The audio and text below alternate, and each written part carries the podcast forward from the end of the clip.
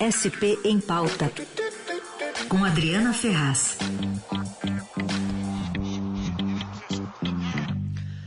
Adriana Ferraz já conosco. Tudo bem, Adri? Bom dia. Oi, bom dia, Carol, Heisen, bom dia a todos os ouvintes. Tudo bom bem? Dia. Tudo certo. Bom, Adri, a gente vai falar um pouquinho sobre tarifa né, de transporte público, porque ontem o Senado aprovou uma lei que repassa ao governo federal uma obrigação de pagar a gratuidade do ônibus para idosos. Conta mais sobre esse repasse.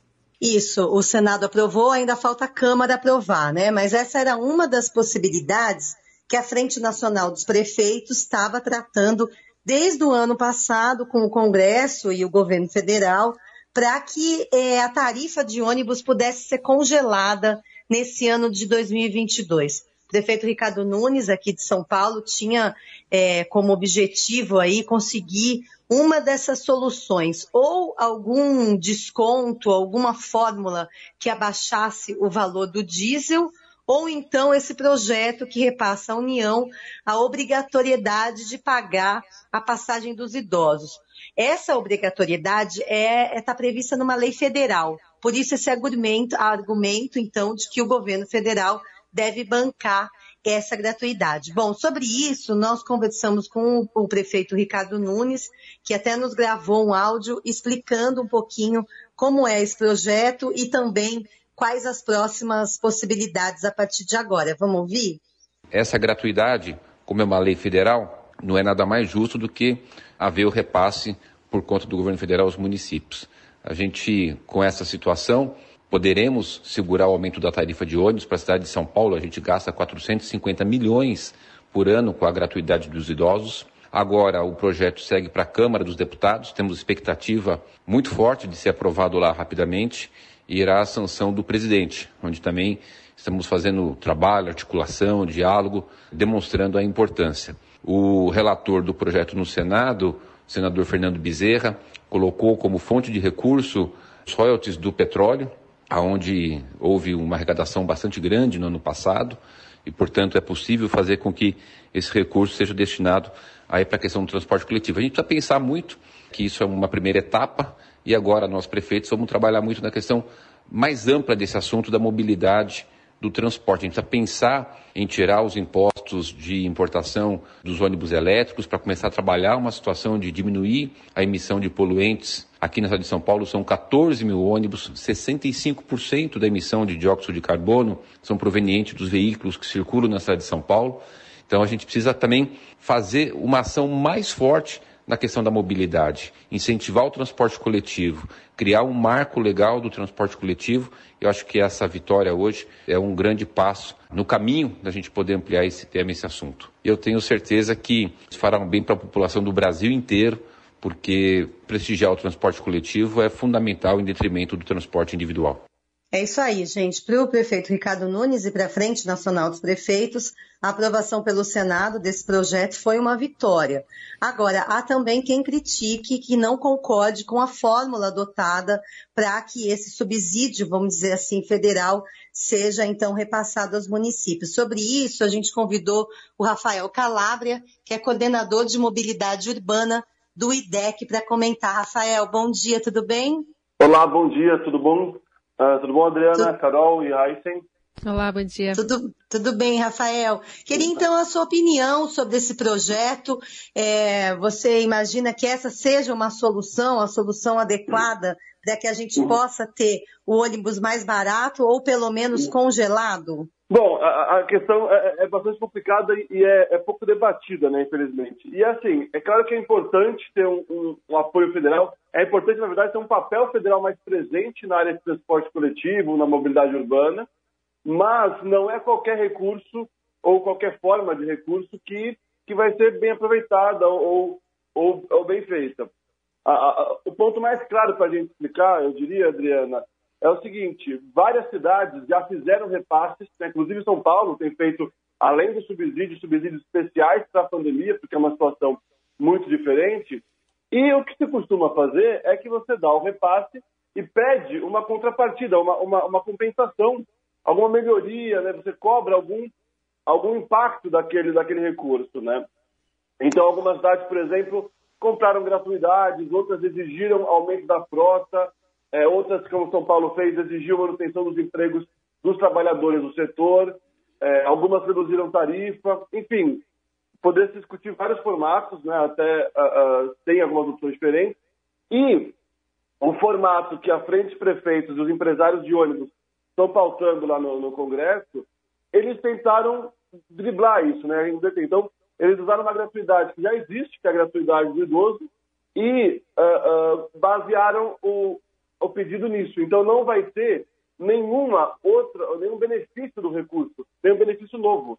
E, inclusive, é, o projeto não menciona nenhum critério de qualidade, nenhum critério de fiscalização. Então, que impacto vai gerar esse recurso na cidade?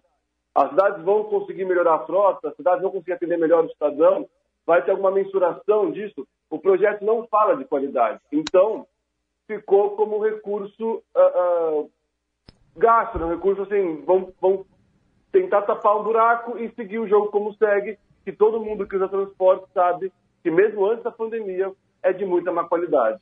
Uhum. Então, na verdade, é, fica um recurso passado genericamente, né? Não, não tem ali um critério para distribuição disso. É, uma possibilidade seria o cadastramento desse idoso, né? Então aí teria que exigir um cartão é, um cadastro, enfim, além do RG que hoje é, é a prática, né? Você apresenta RG e não passa a catraca. Por que, que isso também é um problema? Esse era um ponto que estava no, no, projeto que a gente conseguiu retirar ontem na discussão no Senado com emendas de senadores. É, é, essa medida que eles iam fazer para conseguir é, contabilizar os idosos, ela foi equivocada porque o, o direito da gratuidade do idoso ele é constitucional e ele é pleno. O idoso, em qualquer cidade que ele for, ele tem o direito garantido porque, né, como foi para a Constituição. Ao você obrigar o idoso a fazer o bilhete, né, primeiro você cria ali um empecilho do, idoso, as pessoas sabem como é difícil em algumas cidades né, tirar o, o, bilhete, enfim, peitar filas e tal. Mas o principal ponto, quando o idoso fosse uma outra cidade, ele ia ter o direito limitado, ele não ia conseguir tirar, às vezes, a, a tempo o bilhete. Em algumas cidades tem um prazo longo, então é, eles iam dificultar a vida do idoso para fiscalizar. E aí é importante comentar também que há um equívoco nesse argumento de custear a gratuidade. Tentar ser breve, que o assunto ele pode ficar complexo, mas é bem, é bem direto. A gratuidade, ela não é um custo do sistema. Os custos do sistema de ônibus é diesel, é pneu, veículo, os salários dos trabalhadores. E, e a gratuidade, ela é uma não receita, né? Mas você dá dinheiro pela gratuidade sendo bem direto, o que isso significa? Então, uma linha que tem mais idoso e, por exemplo, tem uma frequência ruim, ela vai receber mais recursos do que uma linha com boa frequência. Então, é uma forma de remuneração equivocada. Por isso que seria importante o projeto ter critérios de qualidade, ter ah, uma demonstração de que vai gerar um impacto no setor que tem então uma qualidade. Então, eles, eles se basearam no senso comum antigo do setor que vem sendo modificado, já até São Paulo o contrato modificou essa lógica da gratuidade, e por isso que a gente tem apontado que o caminho errado, o caminho equivocado, tinha aqui esse atropelo aí do, do direito do idoso, mas vai ser uma oportunidade muito perdida, a gente espera ainda tentar melhorar mais o projeto na Câmara. Então, uh, vocês vão encaminhar alguma proposta? Como é que vocês pretendem fazer esse tipo de convencimento agora na Câmara dos Deputados, Rafael? Bom, a gente vai tentar fazer a proposta avançando, né? Foi discutido, conseguimos no Senado tirar o principal ataque, que seria muito grave, seria até inconstitucional, porque o direito está constado na Constituição, e vamos fazer o debate na Câmara. É curioso que na Câmara, em 2020, foi aprovado um outro projeto, né, que depois passou no Senado e foi vetado pelo Bolsonaro, que era muito focado em qualidade. O projeto previa auditoria dos contratos, previa é, instalação de bilhetagem eletrônica nas cidades que não tem, previa faixas de ônibus. Então, era um programa que previa utilizar o recurso, mas também avançar na qualidade. Então, já vê que é bem melhor do que o atual programa que não tem nenhuma menção à qualidade. Então, como a Câmara teve esse debate de qualidade, a gente está buscando até os, os, deputados que atuaram naquele projeto para eles já né, tomarem aquele debate e tentar melhorar o atual texto para que a gente tenha um auxílio federal que gere algum impacto no setor.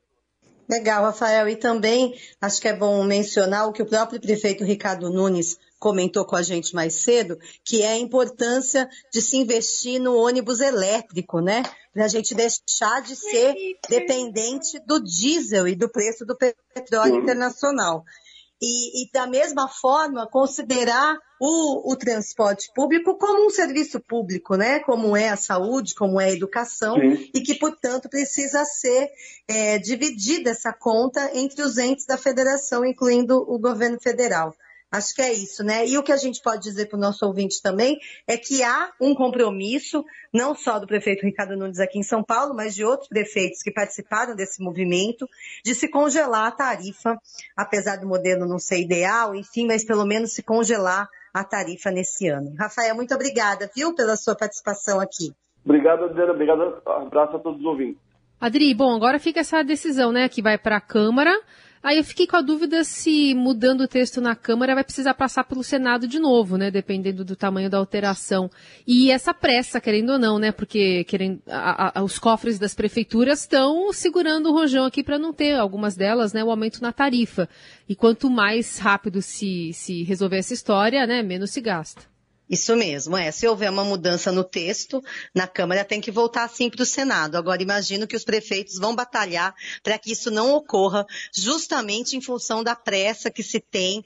Aqui em São Paulo mesmo, é sempre decidido isso em dezembro. Ricardo Nunes, então, adiou para fevereiro, porque era a volta né, do Senado, e agora está essa pressão. Ontem mesmo, Nunes e outros prefeitos de capitais estavam no Senado, no plenário, acompanhando a votação. E se imagina imagina que o mesmo vai acontecer agora na Câmara. E também uma pressão sobre o governo federal para que dê tudo certo, que Bolsonaro é, cumpra o que foi acordado por meio da sua ministra e sancione esse projeto. Então, lembrando, São Paulo vai receber cerca de 450 milhões desse bolo todo, é um bolo de 5 milhões, dinheiro que vem dos royalties do petróleo, que vai ser dividido aí para os municípios bancarem a gratuidade.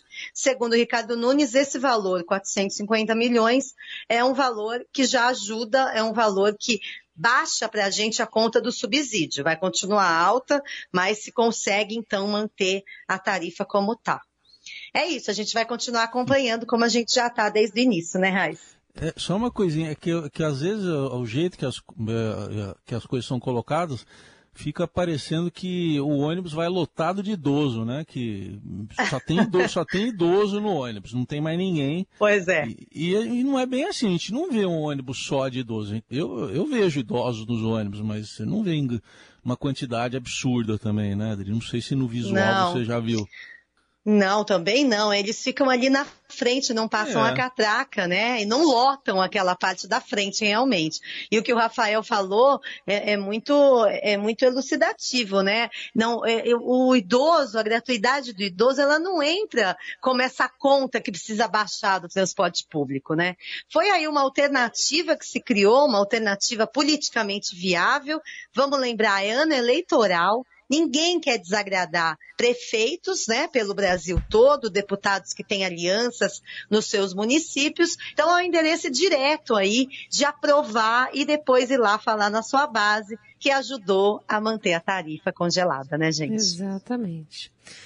Muito bom, muito bom, Adri. A gente volta a acompanhar esse assunto aqui na sua coluna ao longo da, da semana. Semana que vem a gente volta a se falar. Um beijo. Tá bom, beijão, bom dia.